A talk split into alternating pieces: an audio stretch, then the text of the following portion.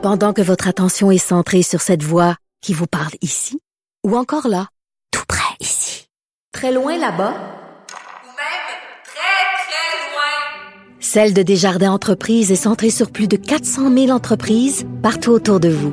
Depuis plus de 120 ans, nos équipes dédiées accompagnent les entrepreneurs d'ici à chaque étape pour qu'ils puissent rester centrés sur ce qui compte, la croissance de leur entreprise.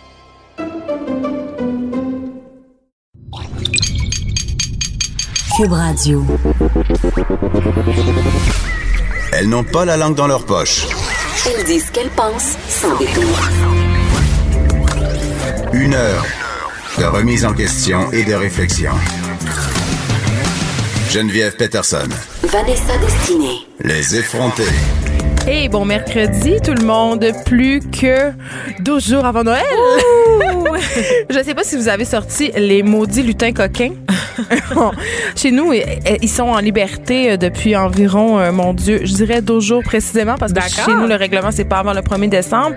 Et je sais qu'il y a tout un débat sur les maudits lutins coquins. Pourquoi? Ben parce que c'est gossant, parce que c'est comme euh, une affaire de plus qui se rajoute à la tâche des parents, parce que c'est un autre gadget lié à Noël dont on n'a vraiment pas tant besoin que ça, là, on s'entend. Les lutins coquins, là, c'est les petits lutins que tu caches à différents endroits dans la maison. Est-ce qu'il y en a plusieurs? Ben, on achète un, je comprends pas trop. En fait, ce que moi j'aime, parce que je suis très chauvine, c'est que c'est un bonhomme de Robert Val qui a inventé ça. ah ouais? Donc, c'est un grand-père, ouais, qui racontait des histoires de lutins à ses enfants, puis qu'à partir du 1er décembre, les lutins apparaissaient dans la maison et à chaque soir, on en fait le principe de ça. Vanessa, toi qui littéralement vis dans une grotte parce que t'as pas l'air de savoir c'est quoi, euh, les lutins font des mauvais coups, OK? Donc, tes enfants se lèvent et là, l'objectif, c'est de voir quels mauvais coups auront fait euh, les lutins coquins. Et évidemment, euh, à chacun ses mauvais coups, il y a des sites Internet, des blogs pour donner des idées potentiel aux parents parce qu'un moment donné, 24 jours, c'est long jusqu'à Noël. Là. Mon Dieu, ça finit plus de finir. Moi, l'année passée, je les ai oubliés dans la maison. Le lutin coquin, il a passé toute l'année avec nous. Il a fallu que j'invente toute une histoire pour dire que le Père Noël n'était pas revenu leur chercher. Mais fait qu'il y en a un qui, qui habite avec nous en permanence. Le Père Noël l'a rejeté, OK? Parce qu'il y avait des problèmes d'alcool. Parce que chez nous, les lutins, ils font des choses très, très sketch. Le Père Noël est une ordure aussi. Oui, e, effectivement. euh, le, les lutins coquins, ils font des choses un petit peu... Euh, ben c'est ça, un petit peu trash chez nous. Ils, ils, vident les bouteilles d'alcool, ils vident les, les poubelles. Ils font, ils font... Mais c'est pour les adultes ou pour les enfants? Non, c'est pour les enfants. Mais les enfants, okay. ça les fait beaucoup rire que les, nos lutins soient un peu trashos. Puis euh, ma fille Alice a dit Maman, est-ce que tu pourrais arrêter de faire faire des coups de trash aux lutins parce qu'à chaque matin à l'école, ils racontent les, les coups que oh les lutins non. font. Puis elle dit Je suis un peu gênée. Mère Donc voilà, fin de la partie des lutins. J'espère que vous avez beaucoup de plaisir à la maison avec les lutins. Puis en même temps, un chez Cube Radio, voyons donc. Je prends un lutin coquin, mais je pense que c'est Pierre Carl, notre lutin coquin. Oh! Oui, il, il fait, toujours, toujours, il fait toujours des mauvais coups sur. Non, il Oh fait toujours des mauvais coups sur Twitter. J'adore ça.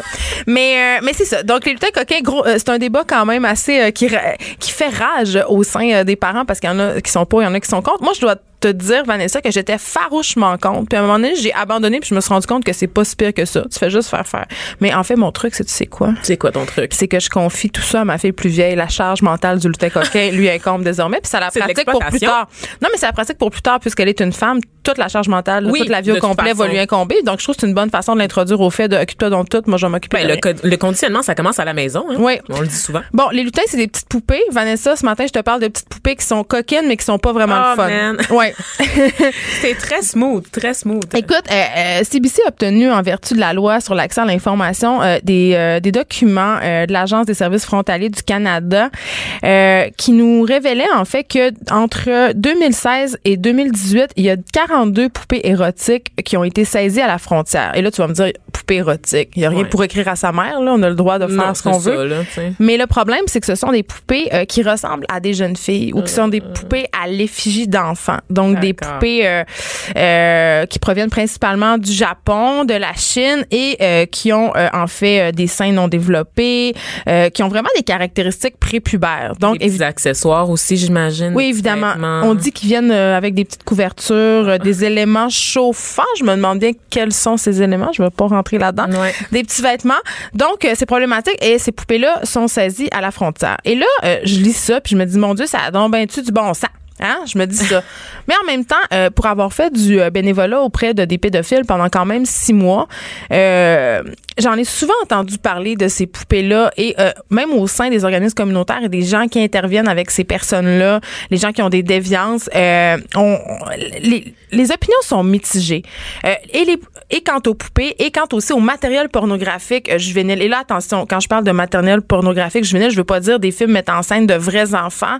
Je parle de cette tendance, euh, le hentai, si on veut, là, des, des espèces de dessins animés où on pourrait euh, mettre en scène des dessins où on verrait des enfants ou encore des trucs en 3D, des trucs générés par ordinateur, en fait. Donc, qui exploitent pas sexuellement pour de vrai euh, des enfants. Mm-hmm. Donc, c'est quand même un débat qui fait rage au sein de la communauté. Et moi, je, je- je dois dire que je me place du côté euh, des gens qui pensent que ça pourrait aider certains déviants à ne pas passer à l'acte. Puis il faut savoir qu'il n'y a pas d'études hein, qui démontrent que ces poupées-là euh, euh, favorisent ou, euh, ou encouragent les délinquants sexuels à passer à l'acte en désinhibant, si on veut. Ouais, c'est ça parce qu'il y a deux écoles. Il y a une école qui dit bon ça ça va les empêcher de passer à l'acte et l'autre école dit au contraire. À un moment donné, quand ils vont se tanner de la poupée, ils vont vouloir s'essayer sur un vrai enfant. Ben, c'est qu'ils vont vouloir toujours plus, toujours plus. Mm-hmm. Mais quand même, la communauté scientifique et les intervenants auprès de ces personnes-là euh, tendent plus vers ma position, tendent plus pour dire que ça fait un effet catalyseur, que ça fait un effet catharsique, euh, que ça peut euh, justement aider les délinquants à contrôler leurs pulsions puis à pas les actualiser sur de vrais enfants.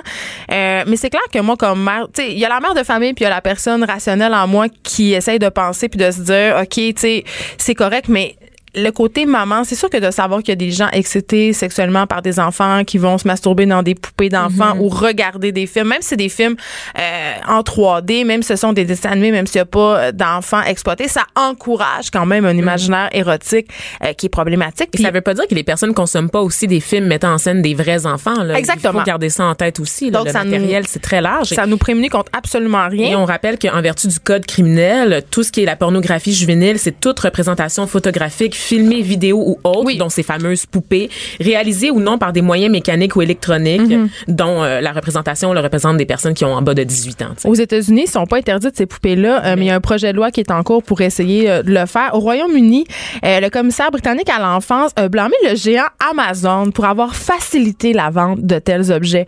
Donc c'est sûr que éthiquement c'est un peu c'est un peu problématique, mais ça relance aussi tout le débat autour de la pédophilie comme une orientation sexuelle. Oui. Parce qu'il faut savoir, et là je sais que c'est très choquant pour les gens qui nous écoutent, puis même moi ça me choque, mais il faut quand même euh, réaliser que c'est quelque chose qui, qui dont on discute en ce moment. Euh, la communauté scientifique discute de tout ça, et mais aussi les délinquants sexuels aussi se servent un peu euh, de cette euh, de cette nouvelle tendance, si on veut, de présenter la pédophilie comme une orientation sexuelle normale entre guillemets euh, pour se justifier. Et là c'est vraiment vraiment problématique parce que moi j'ai entendu des choses quand j'intervenais auprès d'eux comme ben écoutez euh, dans les années 70 euh, l'homosexualité était considérée comme une maladie.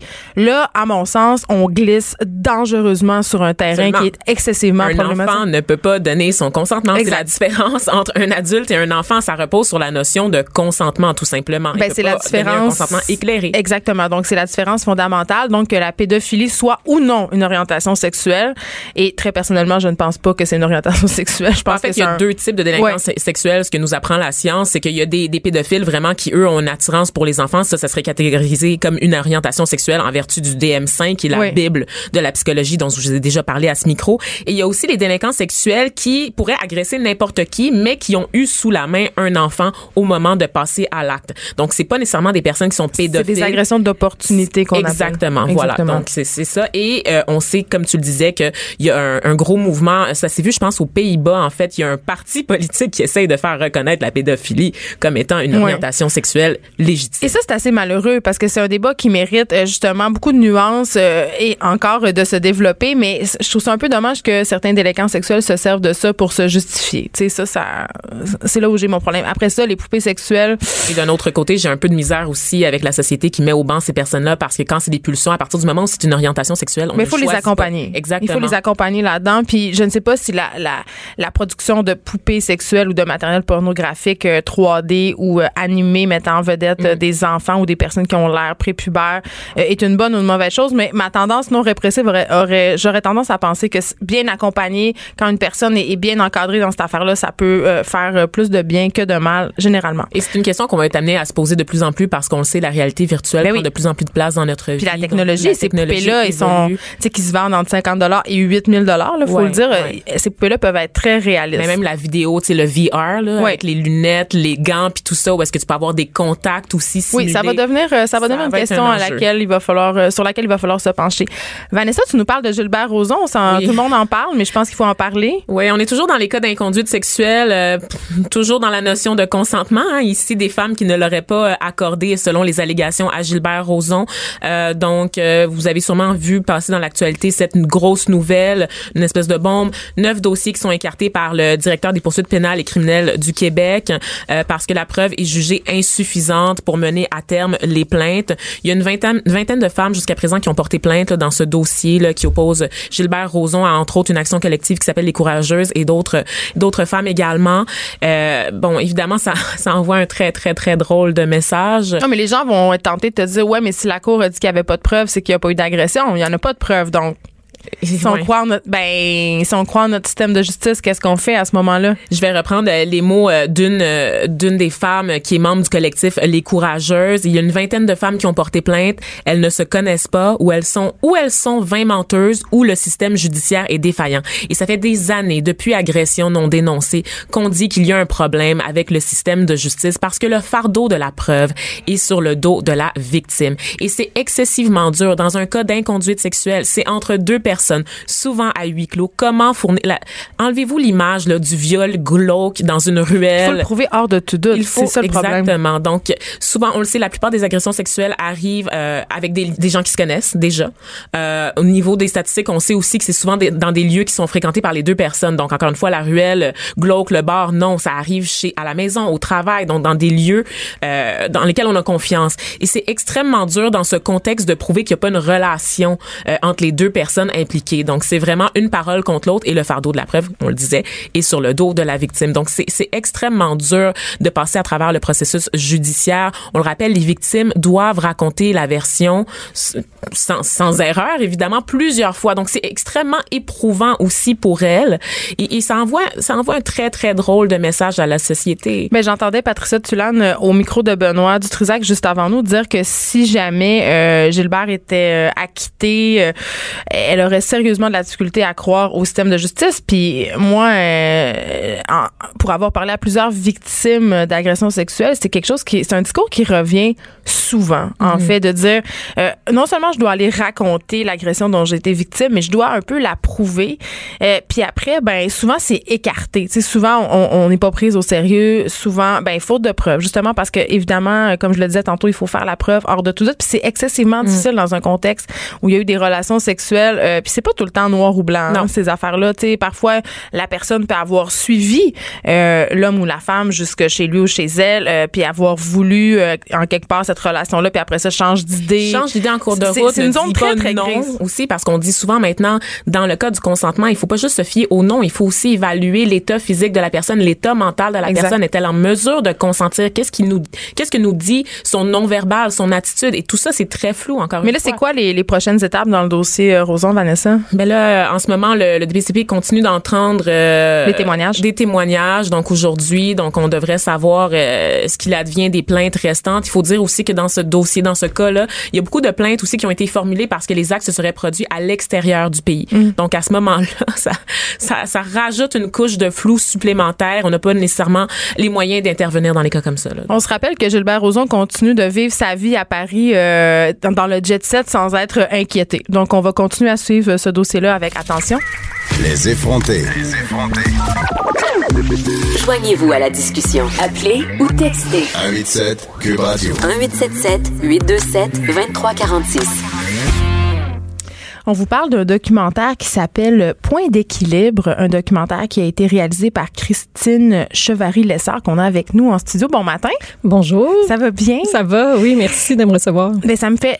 Écoute, on est très contente de te recevoir parce que j'ai écouté euh, le documentaire hier. Euh, c'est un documentaire qui porte en fait sur sur le ballet, euh, qui porte sur des jeunes filles euh, qui sont un peu à l'orée euh, de, de leur de leur éclosion dans le monde du ballet et fréquentent une école de ballet. Rappelle-nous le nom de cette école-là. C'est l'école professionnelle de ballet euh, du Québec, euh, l'école supérieure de ballet Ouais, du ça. Québec. Au métro Laurier. Au métro pour Laurier. ceux qui habitent sur l'île. qui habite à Montréal. Donc, c'est une des écoles d'élite euh, du Québec. Donc, on suit l'histoire de Lola, Emma, euh, Camille, entre autres, qui sont des enfants qui ont 11 à 13 ans euh, et qui sont euh, acceptés à cette école-là, une école de ballet qui, qui, qui est professionnelle, qui semble très exigeante. Et là, je pouvais pas m'empêcher, Christine, en regardant le documentaire, de faire de la projection sur moi, petite fille qui voulait tant faire du ballet, euh, dont la mère, maman, ma maman m'avait inscrit à une école de ballet dans le temps à Chicoutimi et j'étais allée à deux cours. Pourquoi j'étais allée à deux cours? Euh, que euh, on était loin du fantasme de la ballerine qui fait casse-noisette. Là, je me suis rendu compte que c'était excessivement exigeant. Euh, et on avait beaucoup parlé de mon corps et ça m'avait complètement, euh, ça m'avait complètement fait perdre ma confiance. Donc, j'étais partie. Mais euh, raconte-nous un peu l'histoire de ce de ce documentaire, Christine? Euh, ben moi, j'ai voulu entrer euh, dans ce monde clos où peu de gens ont accès à l'école professionnelle de ballet euh, parce que je voulais explorer justement la fin de l'enfance euh, et euh, la transition vers l'adolescence euh, parce que pour moi, le monde de l'enfance, c'est le monde de tous les possibles. On dirait qu'on peut tout, on pourrait tout faire. Mais c'est le rêve de la ballerine. C'est entre autres pour quelques, ben en fait plusieurs jeunes filles et depuis que je travaille sur ce documentaire, beaucoup de femmes viennent me voir me dire me dire quand j'étais jeune, je rêvais Ben oui. d'être danseuse de ballet aussi. Euh, mais je trouvais ça particulièrement intéressant parce que justement, quand t'es enfant, tu penses que tout est possible, puis tranquillement, tu te rends compte c'est quoi la réalité. Puis là, je me suis dit, est-ce que ça, ça pourrait pas être intéressant de, de voir avec des jeunes euh, qui euh, ont le fantasme de devenir danseurs, qui ça c'est une illusion de légèreté, c'est comme anti-gravité. On dirait que ça a l'air facile, mais en fait, quand tu découvres qu'est-ce qu'il y a comme travail derrière ça, euh, ben là, c'est- intéressant de voir comment euh, comment les jeunes vont réagir à ça. Là. Tu sais, tu dis ça a l'air facile, puis c'est vrai quand on regarde euh, un, un spectacle de ballet ou quand on regarde des, euh, des ballerines ou des danseurs de ballet à l'œuvre, euh, ils ont l'air légers, ils ont l'air souples, ils sont souriants et on va écouter un petit extrait euh, du documentaire qui nous montre que c'est un petit peu pas ça qui se passe pour vrai. Ils disent toujours comme même si t'as mal, souris. Faut jamais montrer que t'as mal. Faut montrer que t'es heureux même si tu souffres. Et mon cœur de mère a fait trois tours quand j'ai entendu ça. Mais c'est sûr que C'est pas l'apanage du ballet, bien sûr, de de, de pas montrer sa souffrance en, en sport, c'est largement répandu. Euh, ben, je pense que ah, dans tout type de sport, euh, en fait, tu peux faire des grimaces si t'as mal. C'est juste que en ballet, t'es en représentation artistique. T'es sur une scène. Oui. Donc, c'est sûr que si tu veux donner justement cette illusion de légèreté puis de facilité, puis euh, tu sais sur les pointes que ça a l'air comme facile, puis que toi, tu, toi aussi tu prends des pointes tout ça. Euh, mais en fait, non, mais tu dois sourire. Mais quand, Tu quand- donnes un spectacle. quand ils enlèvent leurs souliers, on le voit que c'est pas facile parce qu'on les voit retirer leurs pointes justement et là euh, on les voit euh, se mettre se bander les pieds là où ils vont avoir des ampoules, il y en a qui ont les pieds en sang, il y en a qui ont les orteils euh, les ongles d'orteils cassés, c'est quand même un sport qui est très très exigeant. Puis je veux revenir sur une chose importante que tu as dit qui est vraiment bien réussie dans le documentaire, tu parlais euh, de ce moment de transition entre l'enfance et l'adolescence. Ça c'est particulièrement réussi dans le documentaire et frappant. Euh, ce sont des enfants, euh, ce sont des jeunes filles pour la, la majorité d'entre elles qui ont 11 ans, donc qui glissent tranquillement euh, dans l'adolescence. Et il y a vraiment cette opposition entre le monde de la rigueur de l'école du ballet et leur enfance. On les voit qui pratiquent des heures, des heures, des heures, puis après elles jouent aux poupées. Oui, ben c'est euh, c'est ça les plus petites de moi c'est un programme professionnel, ça va jusqu'au cégep. Mais moi j'ai choisi de filmer les plus jeunes de l'école. Mais pourquoi? Ben justement parce que je trouvais ça intéressant le, le la, la fin de l'enfance où t'es- c'est le mélange de l'enfance qu'on associe à une période assez libre et insouciante et en fait le travail professionnel. Donc on, attend de toi que tu arrives à l'avance, que tu arrives préparé, que tu travailles fort, que tu donnes ton 150 200% comme disent Que tu te fasses un beau chignon. professeurs, que tu te fasses un chignon impeccable. Oui. Que tu acceptes la critique. Là, on est loin euh, de tout le monde reçoit une, étoile à la fin de l'activité, tu sais. Oui, c'est cruel. Il y a un processus quand même d'audition. Euh, tu sais, quand euh, on les voit, il y a une très belle scène où euh, les jeunes filles auditionnent pour le rôle de Clara dans Casse-Noisette. Puis euh, le metteur en scène dit là, si vous n'êtes pas choisi, ne pleurez pas. Mais c'est bien évident que c'est un, une grosse affaire pour elles. là. Elles sont fébriles, puis elles pleurent. Oui, oui, elle pleure, elle pleure. On m'avait, on m'avait décrit euh, la situation. Là. Une des élèves plus vieilles de, du documentaire, Lola, euh, avait fait les auditions plusieurs fois, puis elle m'avait dit ah tout le monde pleure, tu sais. Fait que oui, c'est très difficile parce que imaginez quand tu rêves de faire Clara, le rôle principal de la super production de Casse-Noisette, où tu pourrais danser devant 3000 personnes Oui, à la place des à arts. la place des arts, puis là que tu sais tu fantasmes là-dessus depuis que tu as trois ans, que tu été voir le, le spectacle avec ta grand-mère, puis là euh, ben c'est ça, ils en prennent il, y a 10 euh, dix- il y a 100 filles puis ils vont prendre deux Clara. Fait que Il y a celles oui. qui sont plus vieilles aussi, dont c'est la dernière audition et qui pourront plus se, se représenter pour ce personnage-là, qui Oui. beaucoup, entre autres. là. Oui, c'est ça parce que C'est la en fin fait du rêve. Oui, ben oui, Oui, c'est vraiment ça. Oui, parce que elles sont toutes c'est toutes des amies, elles sont en même temps en compétition pour le même Mais rôle. je le sentais pas tant que ça, ça, la compétition. Il y avait l'air d'avoir une bonne camaraderie. Est-ce que c'est un choix éditorial que tu as fait? Parce qu'il me semble que des- c'est très compétitif, ce milieu-là, quand même, euh, Christine. Oui, c'est compétitif, mais moi j'ai découvert quand même des des tu sais des bons êtres humains là, tu sais qui qui se soutiennent, des tu sais des amitiés que- moi ça je trouvais ça étonnant finalement des fois de de voir comment ils s'entraidaient. Cela dit, je suis certaine qu'il y a il y a de la compétition, c'est pas un choix éditorial, là, c'est c'est moi ce dont j'ai été témoin puis avec les jeunes que j'ai choisis pour être les protagonistes du documentaire. Mais je peux pas euh, je peux pas mettre tout l'ensemble des expériences de toutes les filles là, là-dedans. Mais là. sûrement que les plus vieilles, on a l'expérience un peu le signe noir pour ceux qui avaient vu ce film-là de Darren Aronofsky avec Nathalie, Nathalie Portman, Portman, oui. qui est très dramatique, où est-ce qu'on voit toute la violence du milieu du ballet, les professeurs qui montent les filles les unes contre les autres. Mais les professeurs, je les ai trouvés difficiles dans le documentaire Ah, Dieu, quand même, euh, notamment celle qui enseigne aux jeunes garçons, euh, dont j'ai oublié le nom, mais elle est très, elle est très directe, elle est très franche, puis je- elle est très critique là. Euh, ouais, ben en fait, euh, je pense que tu sais, ça, faut que tu apprennes à dealer avec ton corps, quand, le corps que t'as, puis le corps parfait du ballet. Il y a tellement peu de gens qui Ils parlent de leur corps comme si c'était des objets. Le bon, lui, son pied est pas Ouais, le pied correct, égyptien, son le pied ouverture. romain, grec. Euh, ouais, parce que en fait, oui, il y, a, le- il y a un aspect esthétique en- dans le ballet au niveau du corps, ça c'est sûr, mais il y a un aspect technique aussi parce que il faut qu'ils accomplissent des choses euh, comme se mettre sur les pointes. Euh, tout est dans l'ouverture des hanches et puis si t'as pas de souplesse là, euh, ben c'est que nécessairement tu rencontres des limites. Donc euh, Je serais mauvaise. Il y a Shaw, notamment, le jeune garçon qui fait de la musculation, qui se plaint que ses bras ne sont pas assez forts. Il a pas assez de tonus pour soulever les ballerines. Il dit aussi qu'on qu'on oublie souvent que les garçons, parce qu'il dit, il y a un gros clash entre la perception, on a l'impression que les garçons qui font du ballet sont pas masculins, ils sont pas forts, mais au contraire, c'est eux qui doivent sauter plus haut que les ballerines, c'est eux qui doivent être les plus forts pour les pouvoir les porter. Et il décrit tous les exercices qu'ils doivent faire pour être à niveau, tu sais. Oui, oui, ben c'est ça. Les, les gars doivent, doivent être forts, puis les filles doivent être euh, élégantes. Mais cela dit, les deux doivent être élégants et forts, parce que, ça a l'air de rien, parce que la ballerine a, a pas, a pas des muscles, des grosses cuisses, etc. Mais en fait, il y a une musculature profonde assez développée pour se maintenir sur des pointes euh, Oui. aussi longtemps. Euh, Mais oui, il y a quelque chose de drôle dans les garçons. C'est un peu l'archétype, là, tu sais, de la fille puis, puis de- du garçon. euh, ouais. Puis c'est quand même intense. Puis euh, moi, ce qui m'a frappé aussi dans le documentaire, euh, c'est qu'il y a des blessures quand même assez sérieuses. On en écoute un autre extrait. L'année dernière, je me suis blessée une fois, mais bon. Moi, selon moi, c'est pas grave, mais ça a été un peu long pareil. C'était combien de temps? Je pense que c'était six mois en béquille. Ouh, c'est plus. Dans la même année, je me suis disloqué deux épaules. Ça fait que c'était vraiment plate aussi. Mais sinon, il n'y a rien de grave qui arrive. là. Il y a rien de grave qui arrive. En tout cas, dans mon livre à moi, six mois en béquille puis deux épaules disloquées, c'est quand même un peu grave. Mais, mais pour eux, ça fait partie euh, du métier. Oui, ben je pense que toutes les personnes qui travaillent leur corps de manière intensive vont rencontrer des blessures. Euh, puis il y a quelque chose de particulier, c'est que quand tu as la souplesse des fois pour euh, pour faire du ballet, ben ça veut dire que tu as les tendons plus laxes. Oui, t'es super Et la lax. luxation. Et donc, Oui. euh, t'es plus propice des fois à, à justement te disloquer des épaules. Fait que là, ça leur demande de renforcer une musculature euh, de manière euh, très précise et approfondie pour essayer d'éviter ça. Mais c'est clair que dans un parcours de danseur, il y a des blessures, puis il faut que tu apprennes à gérer euh, ton rapport avec la douleur.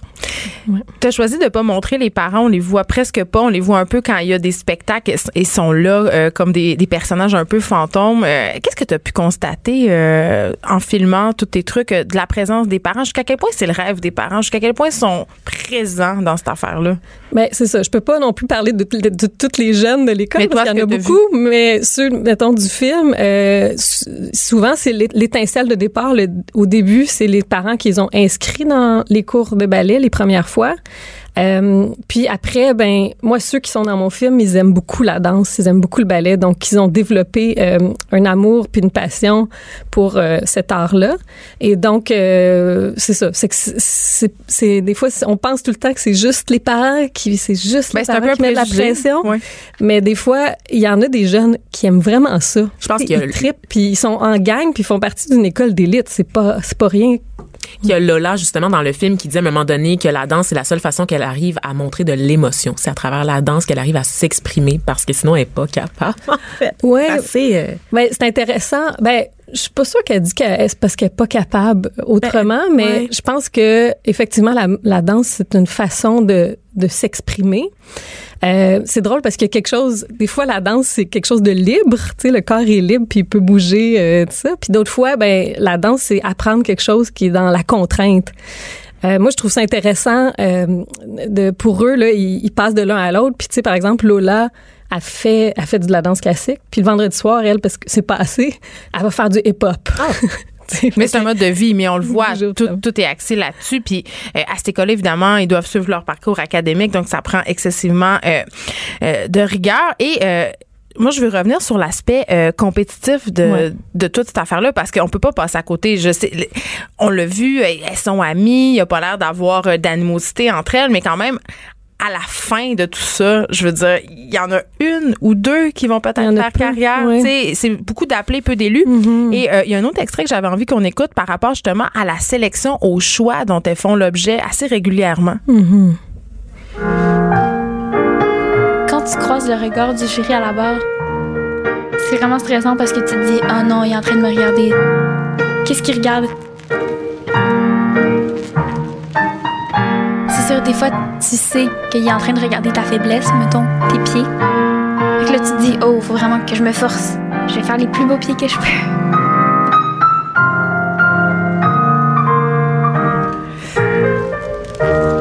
Quel effet ça a, euh, Christine Chevary-Lessard, sur l'image que ces jeunes filles-là ont de leur corps? De se faire critiquer comme ça sans arrêt, ça doit être excessivement difficile. Oui, je pense qu'effectivement, c'est pas facile. Ton corps est détaillé.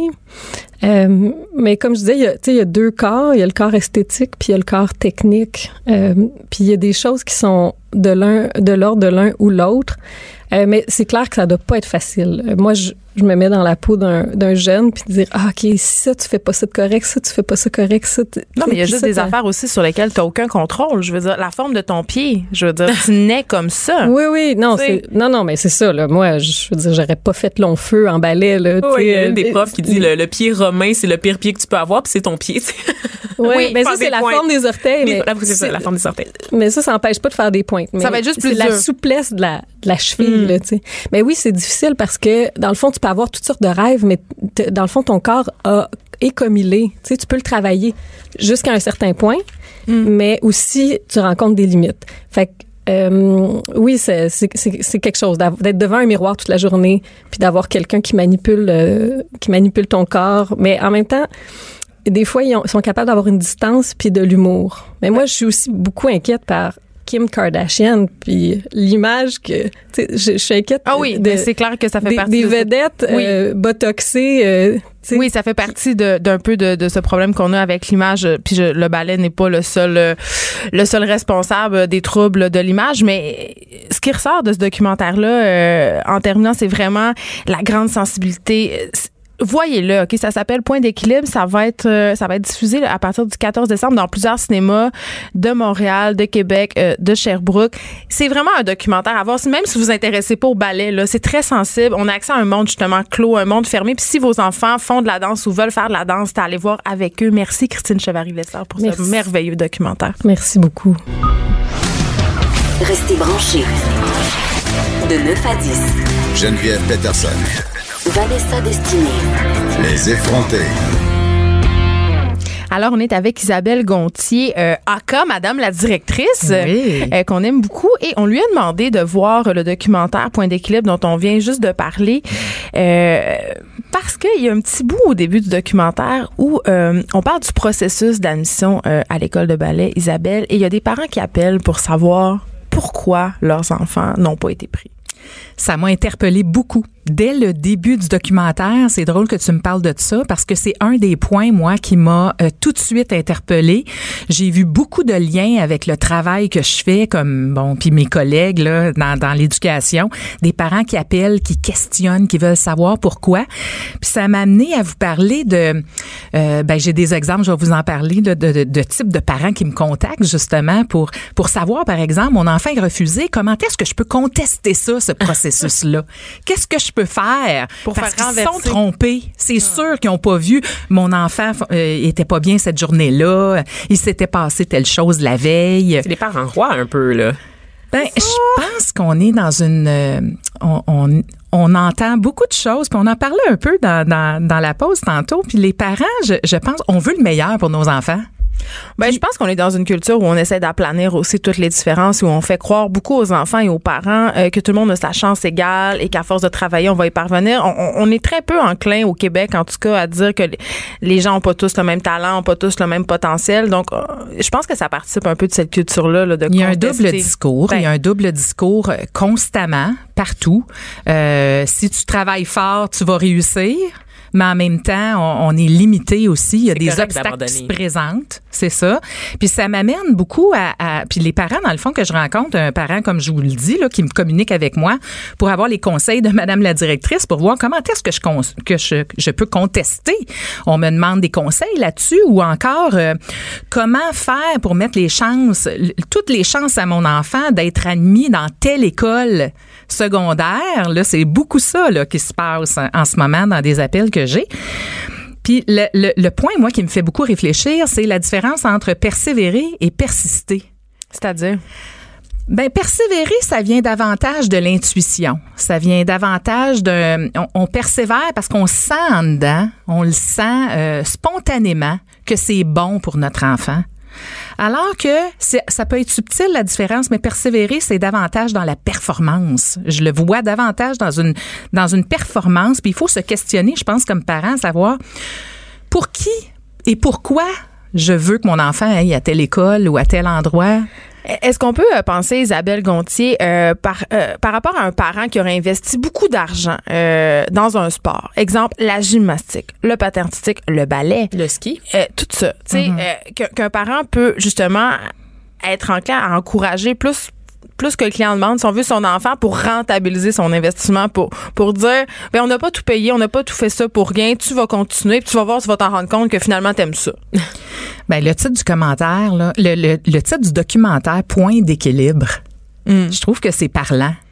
Il est où l'équilibre là-dedans? Puis je pense que le rôle du parent, c'est beaucoup de prendre un recul sur ce qu'il fait vivre à son enfant pour toujours être gardien un peu que la décision que l'on prend chaque jour d'accompagner notre enfant dans son développement réponde toujours aux besoins de notre enfant et pas aux besoins du parent. Oui, mais en même temps, euh, c'est normal d'avoir des moments de découragement quand on est un sportif. Si Oui. tu fais du ballet de haut niveau, si tu fais euh, du patin, du patinage artistique ou du hockey ou du football, de passer à travers des passages à vide, c'est comme un passage obligé pour tout sportif. Comment, comme parent, on fait la différence entre mon enfant atteint sa limite, justement, il est plus Mm-hmm. en équilibre et euh, c'est juste un, un dur moment passé, je dois l'encourager. C'est quoi les signaux qui font qu'on voit justement cette limite-là être atteinte? Mais je pense qu'il y a la la est-ce que ça, ça dure longtemps dans le temps? Est-ce que ça persiste dans le temps?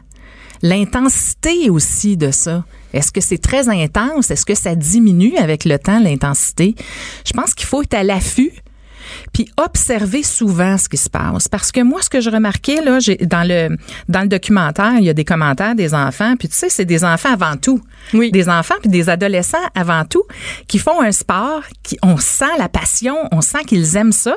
Puis on voit des questionnements que des enfants ont, même s'ils sont pas dans l'élite, mais ils ont des questionnements d'adolescents, euh, à savoir, ils se comparent, euh, ils regardent comment l'autre performe. Ça se passe partout. Mais la différence, c'est juste que où ça va dans le perfectionniste.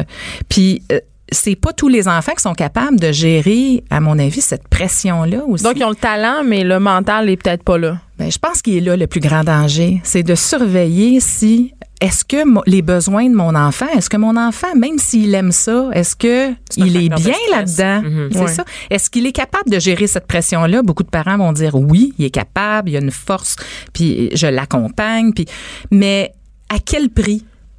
À quel prix il a euh, cette capacité aussi de gérer ça? Moi, je suis convaincue qu'il y a des enfants qui sont très bien dans des modèles comme ça puis qui en ont besoin, mais il y a aussi des enfants qui sont à risque qu'il faut surveiller. Donc, qu'est-ce que tu leur dis à ces parents-là qui veulent contester des décisions d'admission? Parce que les gens qui admettent les, les enfants à ces écoles-là, ils savent qu'est-ce qu'ils font. Ils en ont vu des enfants. Ils, ils sont conscients des exigences de leur programme. Donc, pourquoi un parent veut contester? Mais c'est tout est là, hein. C'est pas finalement à chaque fois que j'arrive en conseil avec un parent, on sort toujours un peu de la raison première pour laquelle ils viennent. OK. Dans le fond, on, on s'en va un peu en arrière de ça pour pour essayer de voir qu'est-ce qu'il y a en dessous de cette persistance là ou de cette persévérance là. Un de de prendre le recul pour savoir ben un pourquoi je le fais. Est-ce que je le fais pour moi parce que j'ai toujours rêvé de ça pour mon enfant? Est-ce que mon enfant veut le faire par plaisir? Est-ce qu'il se développe là-dedans? Puis dans le fond de, de contester, c'est un le parent là, il a le droit de demander pourquoi. Quand il appelle à l'école de ballet pour savoir connaître les raisons, je pense que c'est intéressant pour le parent de le savoir. Alors oui, demander, mais aussi de prendre un recul aussi puis tout est parfait, je me dis aussi dans la vie. Si cette décision-là est arrivée à ce moment-là, ben peut-être que l'année devant eux va leur montrer si c'est le temps de- d'essayer à nouveau l'année prochaine ou de prendre un recul puis prendre une décision complètement différente Oui, pour parce que c'est quoi les, les perspectives quand tu te fais dire non? Il faut apprendre aussi à se revirer de bord, tu sais? Ben, moi, je pense que c'est une opportunité pour regarder autrement les choses aussi pour le parent, d'être capable justement d'apprendre à, à, à voir comment est-ce que son enfant va se relever de ça. Puis nous aussi, comme parents, comment est-ce qu'on va, euh, comment on va en tirer profit de cette, euh, de cette épreuve-là. Puis là, madame, euh, la madame la directrice, là, c'est le moment où je vous vois parce que vous êtes la directrice. Ben, vous aviez des cas dont vous vouliez parler avec nous aujourd'hui? Ben oui, c'est ça. J'ai j'ai justement un parent là, puis ça c'est ça. C'est récent d'ailleurs, un parent qui m'appelle pour justement voir, il veut préparer son enfant, il visite des écoles secondaires, le parent a une euh, une préférence pour une école en particulier après avoir fait les visites. Et là, l'école qui veut, le parent, euh, ben son enfant ne, ne il y a, il y a une veut pas y pige, aller? il y a une pige qui se passe. Ah ben là, ça m'est arrivé, moi. Bon, Ma alors l'enfant, Ah. l'enfant n'a pas été pigé et devra faire un examen, tout ça. Puis le parent veut mettre le plus de chances possible pour que son enfant aille à cette école-là malgré ses difficultés d'apprentissage. Et là, ben, il y a souvent des parents qui veulent ça aussi. Fait que ça nous amène justement à réfléchir ensemble au pourquoi.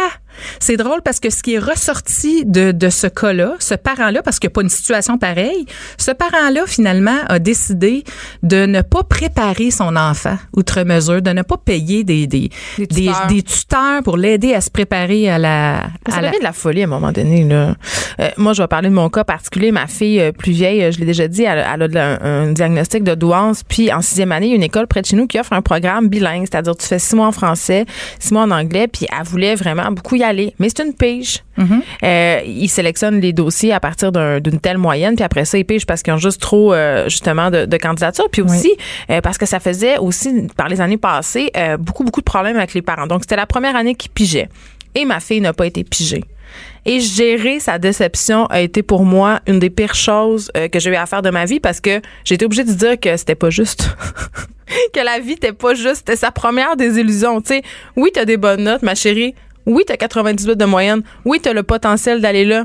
Mais ça va pas arriver parce que t'as pas été pigé. J'ai eu un, un- un parent justement dans un programme d'anglais intensif comme ça en juin qui à la fin de l'année lorsqu'il y avait juste une classe qui avait un programme d'anglais intensif puis ils ont pigé c'est ça puis l'enfant qui était un, un, un premier de classe un peu comme comme tu parles pour euh, pour ton enfant puis le, le parent était complètement euh, Dévasté. dévasté. Puis les, les impacts sur l'enfant aussi, parce que la réaction du parent avait des impacts majeurs sur cet enfant-là. Puis on en est, on en est venu à voir, c'était quoi la priorité pour ce parent-là? Est-ce que c'était de maintenir, de rester dans son école pour cet enfant-là? Ou c'était d'accepter un autre, une autre école qui offrait un programme comme ça? Donc, on a essayé de regarder ensemble trois options. C'était quoi la meilleure option pour son enfant? Puis pour le parent, qu'est-ce qu'elle souhaitait davantage? Mais le parent a choisi d'avoir un programme d'anglais intensif dans une autre école. Mais cette histoire de pige-là, quand même, me ramène à cette idée qu'on est dans une culture un peu qui favorise pas la performance, qui aplanit tout. Euh, quand on sait qu'un un enfant qui a 87 de moyenne va être privilégié par une pige, alors qu'il y a des enfants qui ont 99 qui vont pas être sélectionnés, moi, bien égoïstement, je trouvais ça très injuste. En même temps, Mais c'est très dé- démocratique. Moi, je le Ouais. vois d'un autre côté, c'est-à-dire que l'enfant qui a 98% lui, il y a beaucoup, beaucoup d'autres opportunités qui vont s'ouvrir à lui, alors que celui qui, a 87, ça peut être Ouais. un facteur de motivation pour le pousser à aller plus loin. Oui, mais tu nommes quelque chose d'important, Vanessa. C'est qu'il y a une chose qui est sûre. On sait que dans, dans tous les résultats de la recherche, euh, un enfant qui est en difficulté, par exemple, ou qui est pas un premier de classe, bénéficie lui aussi, bénéficie lui aussi d'un programme euh, d'anglais, par exemple, euh, particulier. Puis ça, c'est un autre débat là, qu'on pourrait parler pour voir justement les qui, qui mériterait d'être dans des programmes particuliers? Mais je pense qu'on qu'on s'en sort jamais assez de, de parler de l'enfant projet puis de, de toute ces, ces- cette sélection. Merci beaucoup Isabelle Gontier, Madame la directrice, d'avoir été avec nous. On peut vous suivre sur votre page Facebook, votre site web. Vous dominez le monde. Ah ben oui, beaucoup de parents qui euh, il y a un besoin qui est là en tout cas, des parents Merci qui ont beaucoup. besoin de conseils. Bye. Pas d'histoire de sacoche puis de rouge à lèvres. Des idées, du crâne. Les effronter. C'est le moment de notre petit euh, plaisir coupable à moi et Vanessa, c'est-à-dire on vous parle de petits pots, de beauté. Parce que oui, il y en a des histoires de sacoche puis de rouge à lèvres aux effrontés et on le revendique fièrement. On l'assume. Vanessa, tu nous parles de quoi? Ben, c'est la saison des parties de Noël, donc j'ai cru que ça serait une super bonne idée de vous faire quelques suggestions pour briller de tous vos feux, susciter la convoitise et la jalousie, jalousie hein, chez tous vos collègues, et peut-être avoir la chance de frencher Laurent, le doute qui travaille au département marketing et qui like toutes vos publications Facebook, qui regarde toutes vos stories Instagram jusqu'au Ah, mais bout. c'est pas creepy ça? Non, non. Même les plus insignifiantes, sans jamais oser vous parler dans la vraie vie. Les choses vont se passer, Laurent. Just watch me, ou plutôt, just watch my makeup. OK, moi j'ai une question tout de suite en partant. mon Dieu, oui. Non, mais j'ai vu passer quelque chose qui me inquiétait sur les médias sociaux, puis c'était pas les likes de Laurent, là. Euh, j'ai vu passer une tendance, Vanessa, c'est les ma- le make-up, les cils de Noël. Genre se maquiller les cils comme si on était un arbre avec du glitter puis des petites décorations comme des petites boules. Ça, c'est c'est tu c'est Ça, c'est non. OK. Donc, on enchaîne. Il y a aussi eu euh, la mode, il y a quelques années, euh, des boules de Noël dans les barbes pour les messieurs, hein, parce que messieurs, euh, on est en 2018, ne- n'hésitez pas à utiliser du, du maquillage pour rehausser votre look. Il y a aucun mal. Geneviève fait une grimace, mais je Le glitter de barbe? De son, ben non, de son opinion. Le maquillage en général pour les hommes, mais les boules de Noël dans la barbe, c'est non. Mais moi, je suis pour le Les maquillage pour les gars. Là. Ben oui. Mettez-vous du cacherne, puis OK, là, là, On, non, go. hydratez-vous, les gars. Je suis capable. Non, mais je écœurée de voir des petits monsieur avec la face sec l'hiver. Tu sais, ils ont tout ça plumé entre les deux sourcils, puis au-dessus des sourcils. Puis autour du nez. Là, ouais. Je veux dire, exfoliez-vous puis crémez-vous à face. Oui. On est rendu là, Et là. demandez Ça ne fait pas de vous des tapettes. Des OK? feuillettes, OK? Non. OK, on va, on va se le dire, la semaine passée, je faisais la chronique sur le, le shampoing, hein, le shampoing en barre. Je veux juste dire, les gars là, qui ont les cheveux longs, pouvez-vous mettre du revitalisant après le lavage, s'il vous plaît? Le shampoing, c'est pas, c'est, ça arrête pas là, là, le Ah, ma- soin pour le cheveu. Mathieu Duquette qui travaille avec nous, si tu nous écoutes, euh, prends-en des notes. Tu dois utiliser du revitalisant, t'as la pointe sèche un peu. Tu trouves? Ouais. Non, moi, je trouve au contraire que ces pointes ont l'air très en santé. là. On est loin du look un peu euh, gris-chou métalleux. On que va je- mettre une photo de Mathieu Duquette sur, sur la page de Cube Radio. OK, donc les gars, vous pouvez vous maquiller puis hydratez-vous la barbe et le poil. Tout est bon. C'est Parfait. réglé. OK, alors on passe au maquillage, incontournable de la saison des fêtes année après année, le eyeshadow, le fard à paupières hein, pour parce qu'en On parle en français, s'il vous français, plaît, oui, s'il vous plaît, OK. Doré ou argenté, envoyez les filles, il est temps que la petite peau placée entre la barre de poils broussailleux qu'on appelle sourcil les trois rangées de cernes que vos trois cafés que vous avez pris depuis 7 heures du matin ont pas réussi à faire disparaître, crie que ching, OK? Je veux que ça brille. Si vous êtes blanche et que vous avez les cheveux foncés, laissez-vous tenter par le argenté, c'est très edgy. Si vous privilégiez évidemment des couleurs qui se rapprochent un peu plus du cobalt, du plomb en fait là, OK? Geneviève, tu fais des drôles de faces. Je pensais que le, couleur- le Pantone de l'année, c'était corail, mais en tout cas. on veut rien. Ben non, mais pas pour Noël. Moi, Pendant l'été, on l'a dit, on l'a expliqué c'était quoi. C'est littéralement toi qui as expliqué c'était quoi le Pantone. Pantone, ça va être au printemps-été. Donc, sortez pas la couleur corail, vous allez, vous êtes C'est vrai, t'as bien raison. Mais oui, c'est ça. OK. OK. On est encore en 2018. Pantone, c'est pour 2019. OK. Parfait. Alors, on, on disait donc pour le, le fard à paupières, cobalt, plomb, plutôt que du gris de guirlande de Noël. Tu, sais- tu sais de quoi je veux Mais ça parler. fait bien à personne, ça. Mais non. Tout le monde a l'air d'un crayon de plomb. Ou de Pamela Anderson en 1999. Ce que, ce qu'on ne veut pas. C'est fini. euh, C'est fini. Non. Si vous avez le teint chaud, mais chanceuse comme moi, ou le cheveu blond, allô Marie-Pierre, on salue notre chercheuse en studio, vous pouvez aspirer au doré pour briller telle une Beyoncé enduite de crisco. Mais moi, le doré, ça me fait bien. Puis j'ai les cheveux, je sais pas quelle couleur. Sont pleins un de peu roux, un peu roux. Toi, Ouais. tu- mais c'est ça, mais c'est parce que t'as comme le teint chaud un peu, là. Ok, Tu sais, t'as comme des, des bonnes pommettes un peu rouges puis tout ça, là. C'est l'air, euh, J'ai le droit. L'air frais du sag. OK. OK. Si vous aimez, euh, si vous aimez pas ces couleurs-là, le doré ou l'argent, c'est pas grave. On peut privilégier les fards à paupières brillants dans les tons chauds comme le Bourgogne ou le terracotta. C'est très à la mode, le Bordeaux, le, Le- Bourgogne et Le ces trucs. terracotta. Terracotta, c'est pas pour les matantes, ça. Mais non. Il me semble, Tu sais, la, la patente que tu te mets dans le visage, t'as l'air Ça, d'avoir c'est un deux panna plaques. cotta. C'est un dessert. Non, l'espèce de, de plaque, là, terracotta que toutes les madames ont, là, ça sent un peu la matante, là. Tu te mets ça, puis t'as l'air d'avoir deux de plaques oranges chez joues. Je ne sais pas du tout de quoi tu Moi, parles. j'ai un Pour moi, préjugé la, quant au terracotta. OK, bon, ben, en tout cas, whatever. Wikipédia, OK. Euh, ou les couleurs très foncées, donc bleu, vert, euh, euh, mais très foncées. On veut pas pâle, pas, pas pâle. Le eyeliner bleu marin, c'est le highlight de ma vie en ce moment. Oui, oui, j'y reviendrai. Euh, prenez les, mes chers des couleurs pigmentées, riches. Ça vaut la peine d'investir sur une palette de qualité. Hein, Ça, pas c'est vrai. Pas nécessairement les naked palettes à 66 de Urban Decay. Vous devriez pas nécessairement avoir besoin d'une marge de crédit pour vous grimer la face, mais un entre-deux qui coûte environ une trentaine de dollars. OK, mon petit, mon- je te donne mon petit truc. Go. Moi, j'aime bien euh, les palettes Smashbox. Oui, je l'avais pris en note. 35 piastres. Yes. Il y a aussi Fenty Beauty qui est genre un peu plus cher, Ça, mais c'est Rihanna? c'est Rihanna. Puis il fallait que je le plug juste parce que c'est Rihanna. Honnêtement, je suis pas convaincue par la couleur des palettes. Sur Rihanna, tout est beau. Sur, sur Ben, la on plèbe, n'est le commun des N'est mortels. pas, n'est pas Rihanna qui Mm. veut. Et je veux juste rappeler à ta mémoire ce doux moment où on est allé magasiner au Carrefour Laval et que- où tu me montrais des palettes Rihanna puis que j'en ai retrouvé dans ma sacoche comme trois semaines plus tard. Les pigments sont littéralement intuables.